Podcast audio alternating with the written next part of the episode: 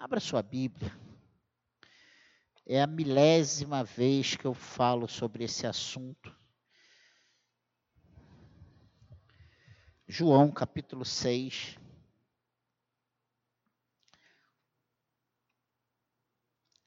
E de novo, esse ano nós já falamos sobre esse assunto, mas sei lá, quatro vezes. João 6. Essa eu acho que é a quarta vez. Mas sempre temos coisas boas a pensar, a refletir, a aplicar às nossas vidas. João capítulo 6, versículo 16. Ao desembarcar o dia, ao descambar o dia, os seus discípulos disseram para o mar: Meu Deus, ao descambar o dia, os seus discípulos desceram para o mar e, tomando um barco, passaram para o outro lado, rumo a Cafarnaum. Já se fazia escuro e Jesus ainda não vi, viera ter com eles. E o mar começava a empolar-se, agitado por vento rijo que soprava. Tendo navegado uns 25 a 30 estádios, eis que viram Jesus andando por sobre o mar aproximando-se do barco e ficaram possuídos de temor. Mas Jesus lhe disse: Sou eu, não temais. Então eles, de bom grado, o receberam e logo o barco chegou ao seu destino. No dia seguinte, a multidão que ficara do outro lado do mar notou que ali não havia senão um pequeno barco e que Jesus não embarcara nele com os seus discípulos, tendo estes partido sós. Entretanto, outros barquinhos chegaram de Tiberiades, perto do lugar onde comeram pão, tendo o Senhor dado graças. Quando, pois, viu a multidão que Jesus não estava ali, nem os seus discípulos, tomaram os barcos e partiram para Cafarnaum à sua procura. E, tendo-o encontrado no outro lado do mar, lhe perguntaram: Mestre, quando chegaste aqui? Amém? Vamos ficar até aqui com essa leitura. Se você passar, né? Não precisa nem um exame muito forte, muito denso disso. Só de você fazer a leitura rápida, você já percebe que João, ele é muito sucinto nessa nessa situação de Jesus andar sobre o mar, nós vemos nos outros evangelhos sinóticos, né, que contam as falam sobre os mesmos assuntos, que tem uma riqueza muito maior de detalhes. Mas nós chegamos agora a mais um milagre, com Jesus andando sobre o mar da Galiléia. O milagre não era o mar agitado, mas é Jesus andando sobre o mar. E João realmente nos dá não nos dá muitos detalhes. Mateus e Marcos, eles preenchem um pouco a história para nós, né? E nós podemos ver isso aí depois. Essa história tem sido usada pela igreja desde o começo, né, para ensinar que no meio da angústia Jesus se aproxima para dar a sua bênção. Essa é a verdade. O, o âmago dessa mensagem sempre é essa que dias difíceis sobrevêm sobre nós. O dia mal chega, a má notícia chega. Mas quando isso acontece, Jesus se aproxima para dar a sua bênção. Ele entra em ação de alguma forma. João não nos diz que estavam no meio de uma tempestade, mas Mateus e Marcos relatam que estavam. Nós conhecemos essa história. O mar estava agitado. E aqui nesse versículo, no versículo 15, vê assim, ó, sabendo, pois, Jesus que estavam para vir com o intuito de arrebatá-lo para o proclamarem rei, retirou-se novamente sozinho para o monte. Na verdade, Jesus tinha vindo de uma grande multiplicação de pães e peixes. Ele alimentou ali, acho que 5 mil pessoas fora, na verdade, é mais de 10 mil, muito mais de 10 mil pessoas, porque não se contava naquela época mulheres e crianças. E o povo estava, era um povo que estava oprimido por Roma. Eles estavam ali tendo seus bens, suas riquezas sendo retiradas deles. Então, eles estavam sendo explorados. E quando Jesus faz isso, a multidão começa. Esse aí nós temos que colocá-lo como nosso rei. Nós vamos ter pão. Se um homem de poucos pães e peixe faz sobrar, essa multidão toda se alimentar, ainda sobrar 12 cestos cheios. Mas Jesus, conhecendo o coração deles, a intenção do coração, porque com Jesus a gente não consegue fazer, sabe, dar uma engabelada, passar um açúcar na boca de Jesus, porque Jesus conhece o nosso coração, ele sabe exatamente o propósito do nosso coração, e o propósito do coração daquela multidão era colocá-lo, proclamá-lo rei.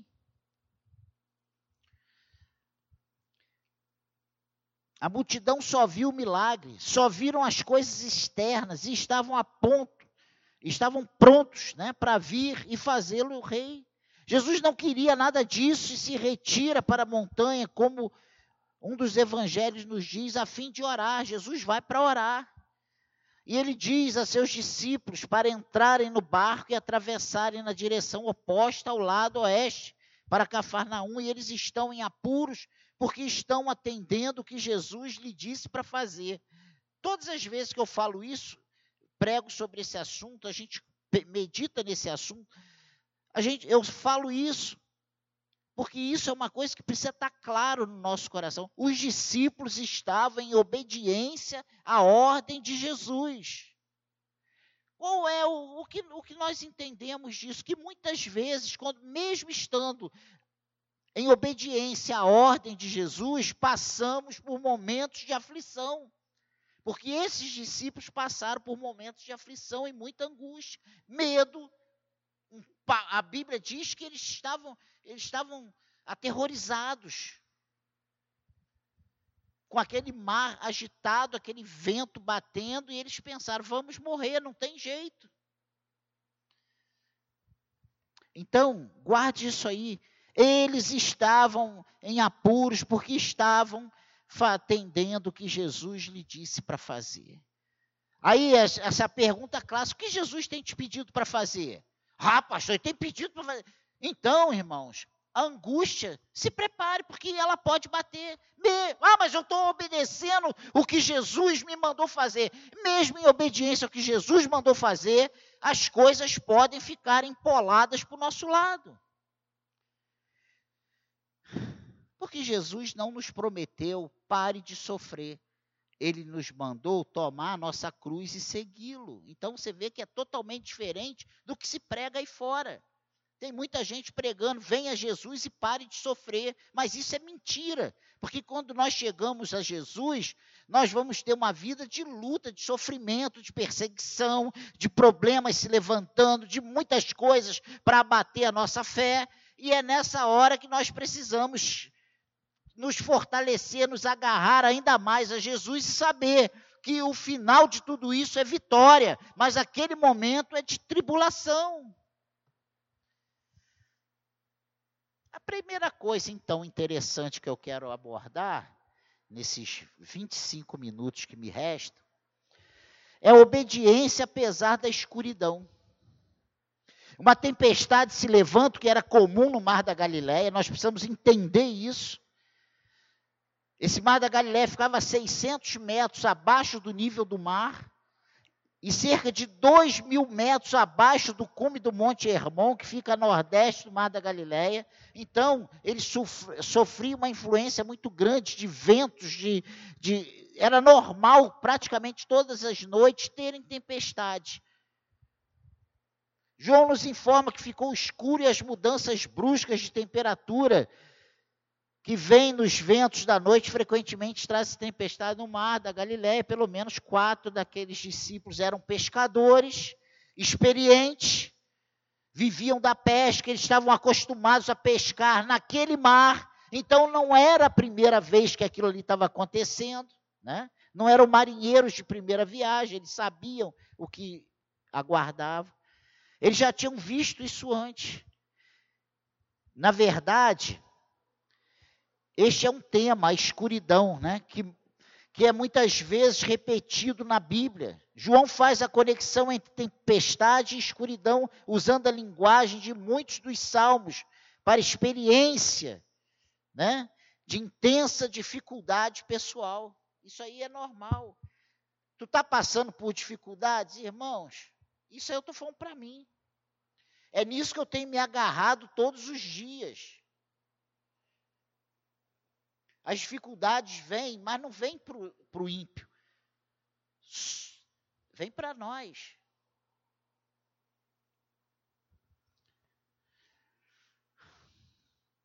Porque nós fazemos, temos às vezes uma cosmovisão errada da situação. Nós achamos que porque estamos bem com Deus, que não vai ter mais problema. É, isso aí, gente, é quase que inerente à nossa carne, à nossa natureza, né? Não, agora eu estou com Deus e agora ah, tem gente, não, eu vou batizar.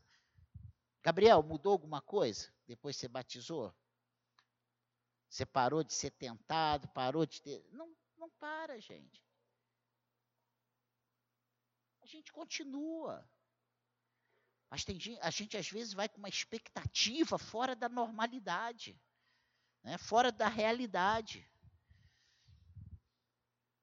Se tu for lá no Salmo 42, versículo 7, fala: um abismo chama outro abismo ao fragor das tuas catatubas. Né? Parece até que a gente está naquele discurso lá do Odorico Paraguaçu, com a linguagem, mas não é. É difícil de entender. Né? São é, no, ao flagor das tuas cachoeiras, das tuas, das tuas quedas, né? todas as tuas ondas né? e vagas passaram sobre mim. Então, é pancada em cima de pancada. Se você for lá no Salmo 69, 2, fala: Olha, estou atolado em profundo lamaçal, que não dá pé, estou nas profundezas das águas e a corrente me submerge. Os salmistas falavam de dificuldades.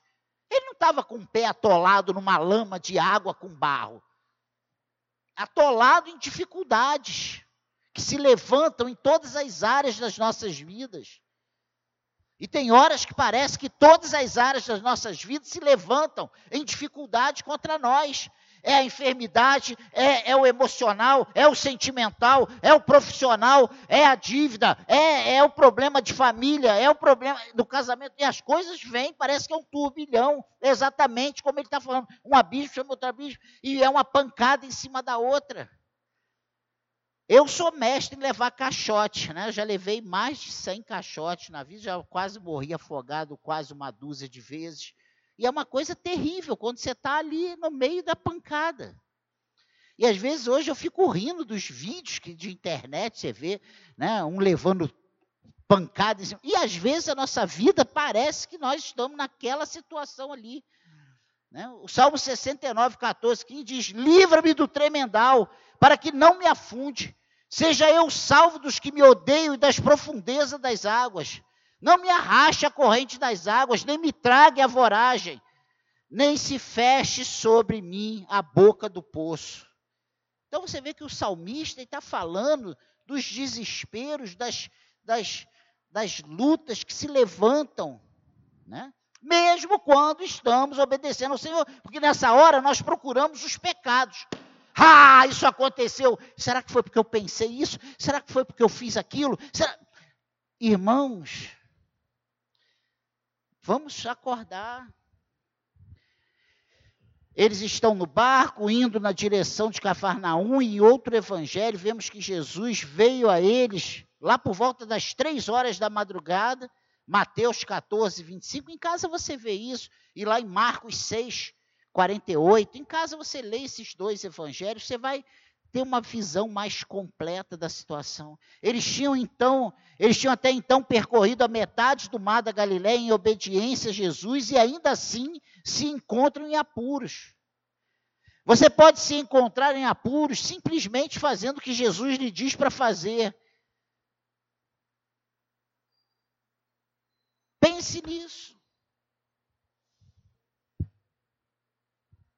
E sem contar quando pessoas pegam chamados verdadeiros de Jesus e aplicam de forma errada. Ainda tem isso, né? Os convites falsos que muitas vezes nós ouvimos e achamos que o mundo diz que todos os caminhos nos levam a Deus, mas não é verdade. Por exemplo, venha Jesus e todos os seus problemas vão desaparecer. Aonde está escrito isso? Venha para Jesus e você não precisa mais se preocupar para o resto da sua vida. Só no aspecto salvífico. Porque nas outras áreas da sua vida, no dia a dia, venha para Jesus e o seu emocional irá evaporar, né?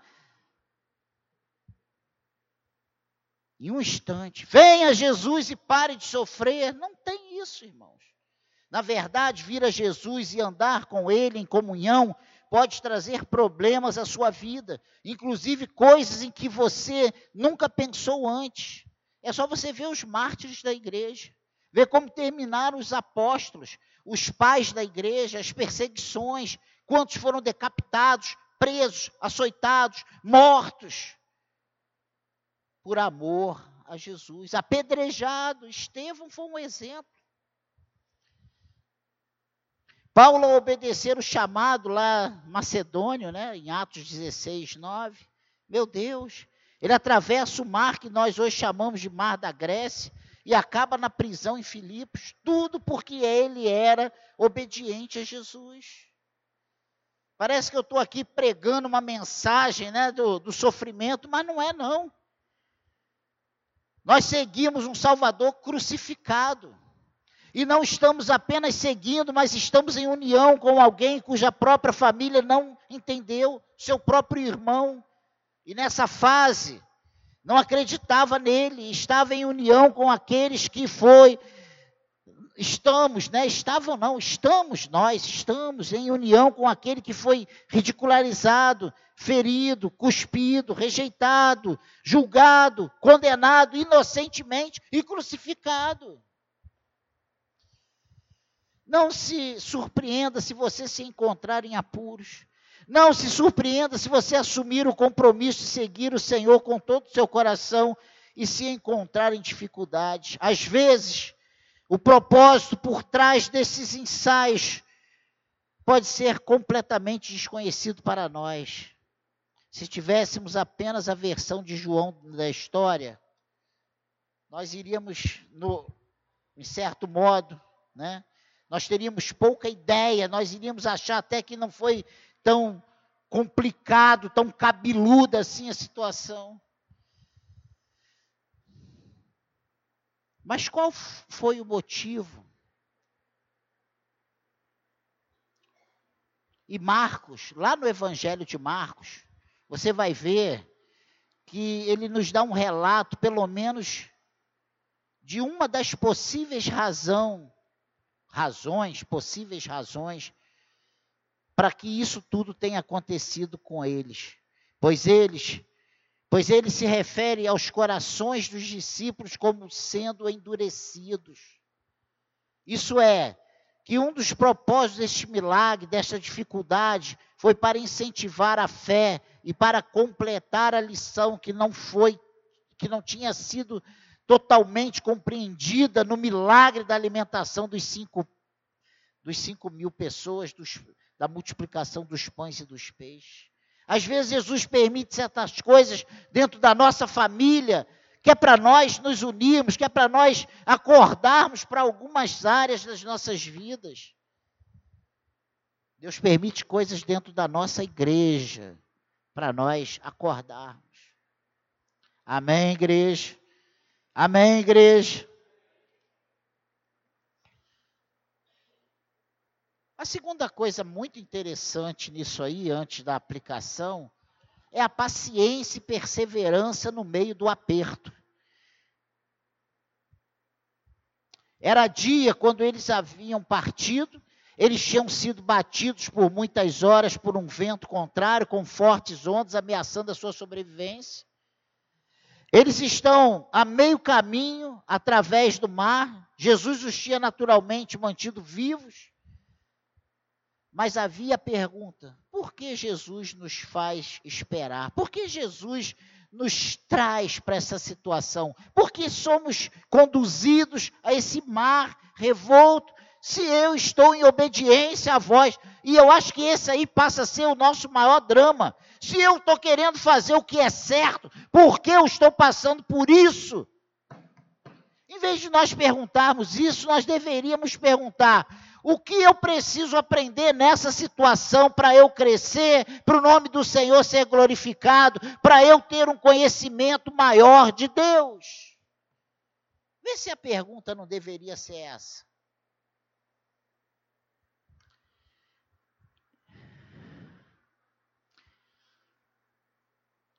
Você sabe o quão difícil é esperar.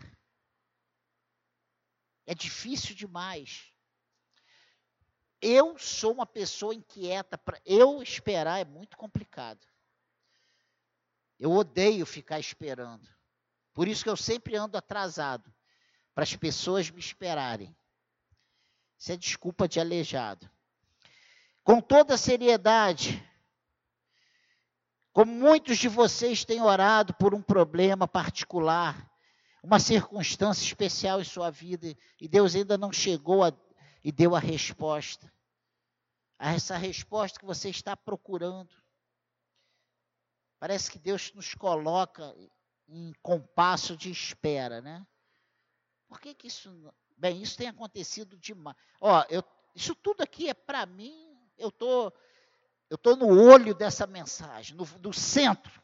Acredite nisso.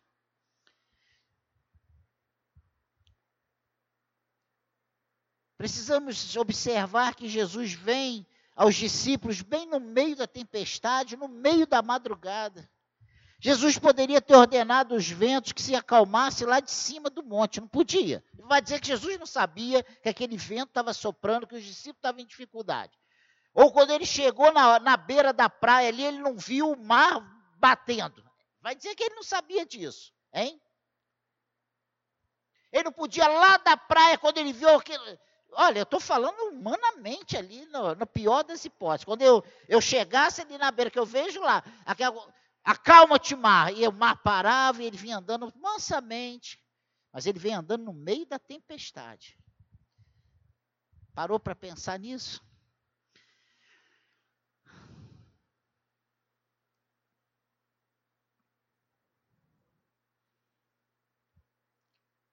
Precisamos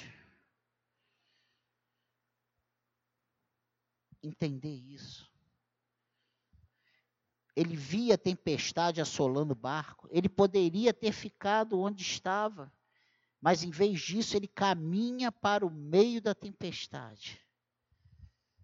Ele essa situação é tão didática que é fácil da gente ver que ele está ensinando alguma coisa, que ele está ele está se revelando a esses discípulos. Alguma coisa ele queria que os discípulos aprendessem nessa situação. Como nós, muitas vezes na nossa vida, vemos claramente Jesus cuidando de nós, nós precisamos ver muitas vezes esse cuidado direto de Deus. Nós precisamos ver Deus chegando no meio da tempestade e falando, entrando no nosso barquinho, né? E falando: olha, acalma-te, mar. Às vezes a gente precisa disso.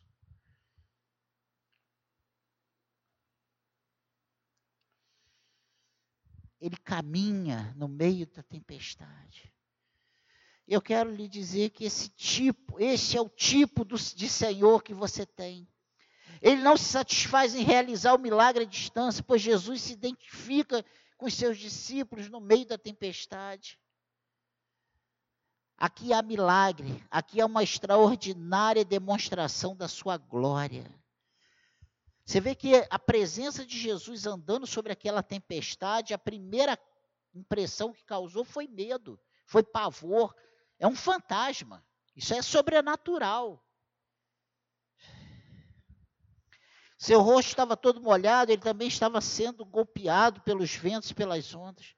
Do ponto de vista dos discípulos, eles simplesmente não estavam à espera de Jesus, não estavam. Por quê?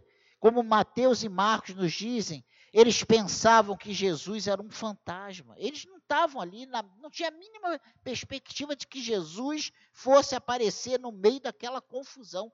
Como nós muitas vezes achamos que Jesus não vai aparecer no meio da confusão da nossa vida, dos nossos problemas, das nossas necessidades, das nossas preocupações. Nós achamos que ele não está, às vezes, nem aí para nós. Parece que nós estamos vivendo aquele momento sozinhos, isolados, que Deus nem se lembra que nós existimos. Mas o que nós vemos nesse texto é Jesus cuidando de cada um dos seus discípulos, assim como ele tem cuidado de cada um de nós ao longo dessa história toda, né, ao longo desses dois mil anos, ou muito mais, ao longo de, desde que o mundo é mundo, Deus tem cuidado dos seus. O Márcio ali no final estava no início do culto estava falando. Pô, pastor, o senhor orou para Deus me levar em paz, me guardar. Ele teve que fugir de um arrastão na estrada indo ver a mãe, né? Teve que dar ré, voltar na contramão. E...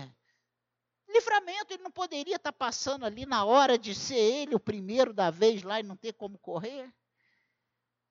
Sabe? E eu falei para ele, eu não, não, ia nem orar por ele para viagem. Na hora veio o, ímpeto para orar. A coisa que é Deus que vai conduzindo a gente. E não fui eu não. Quem fez é Deus. Eu fui só o instrumento, né? A igreja toda orou. Não foi porque o Daniel orou, não. Longe disso. É só para nós entendermos o cuidado de Deus. Deus cuida dos seus.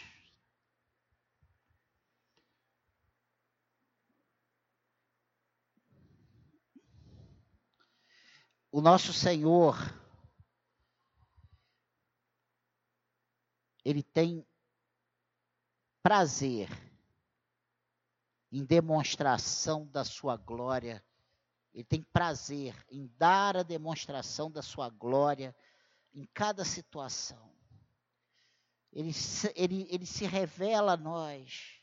O que essa história de milagres está nos dizendo é que o Jesus que ador, nós adoramos é mais do que isso. O Jesus com, com quem estamos unidos pela fé é um Jesus que está preparado para entrar no olho do furacão por nossa causa. Ele está no controle de tudo. Não há coisa difícil demais para ele. Não há coisa difícil demais. Não há situação que ninguém tem como fazer nada. O nosso Senhor sempre tem como mudar a história, como fazer as coisas, como reescrever a nossa história a todo tempo.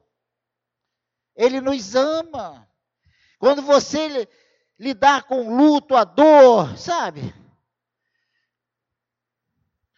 Rasgar o seu coração com a perda de alguém que você ama, Jesus estará lá com você. Essa semana nós fomos num sepultamento e a Cláudia estava falando para mim, Daniel, olha a diferença. Uma pessoa daquela família, pelo menos uma pessoa da família, a esposa, era cristã. E o restante, parece que os filhos não eram.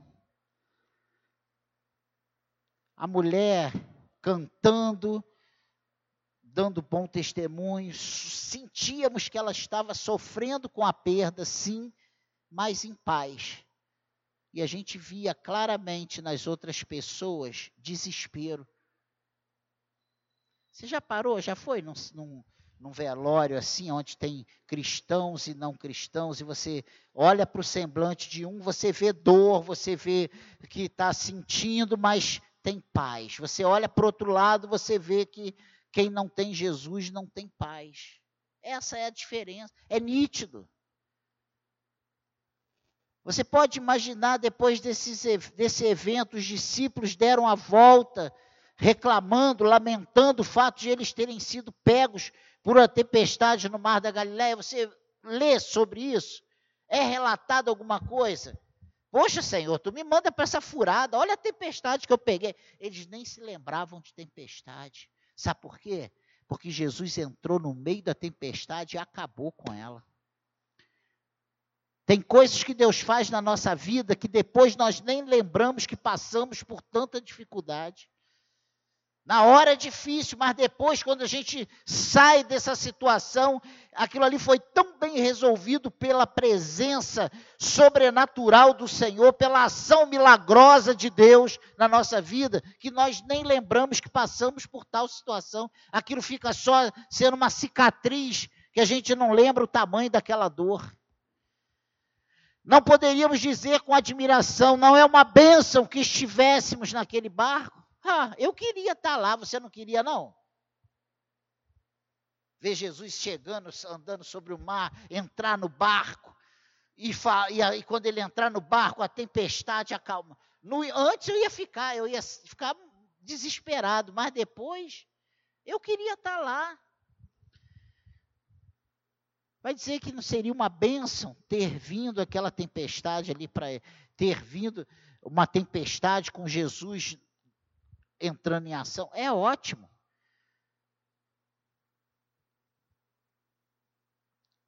Poderíamos dizer claramente, estávamos com medo e pensei que ia morrer, né? Mas se nunca tivéssemos experiência de terror, nunca teríamos conhecido a alegria de ver Jesus andar sobre o mar da Galileia, vir em nossa direção e subir né, ao, no barco, ao, ao barco, como ele subiu. Olha que experiência para aqueles homens.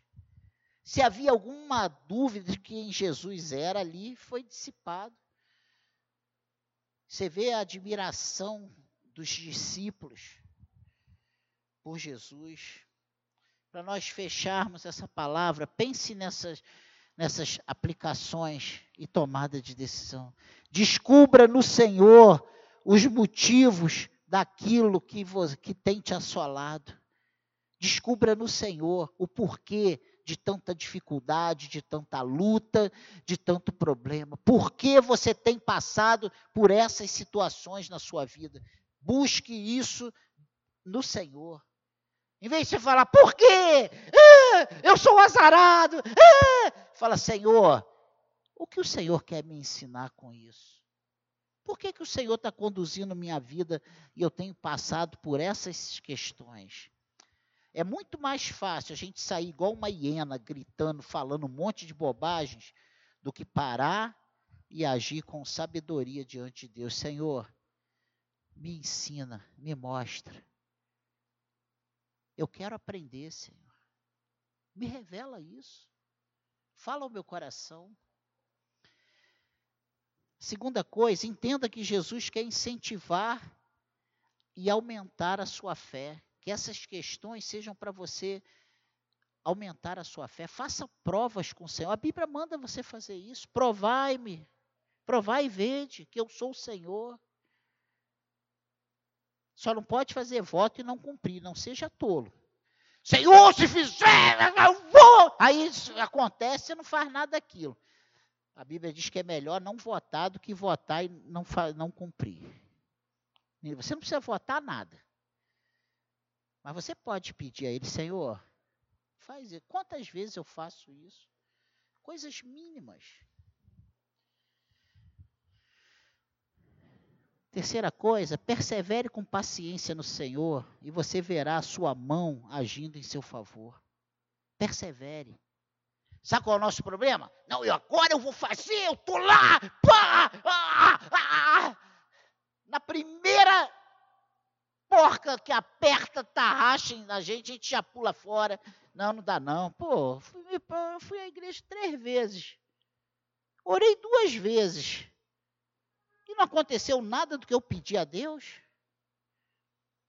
A palavra de Deus nos leva a vigiar, a orar, a perseverar, a esperar. Se você for ver, a Bíblia está repleta de textos, de, de situações, nos orientando a viver dessa gente. O Evangelho não é algo para a gente viver em cima de altos e baixos, é para nós sermos constantes, perseverantes. Amém, igreja? Então, persevere com paciência no Senhor. Confia nele, sabe? Não, não, não saia do seu propósito. Não seja inconstante. A Bíblia diz lá em Tiago que Deus não abençoa o homem inconstante. É como o mar agitado, impelido pelos, pelas ondas, pelo vento. E ele não consegue, não alcançará nada do Senhor. Mas aquele que perseverar até o fim, esse será salvo. É o que a Bíblia diz. Jesus está todo o tempo ao seu lado, bem no olho desse furacão. Qual é o furacão da tua vida?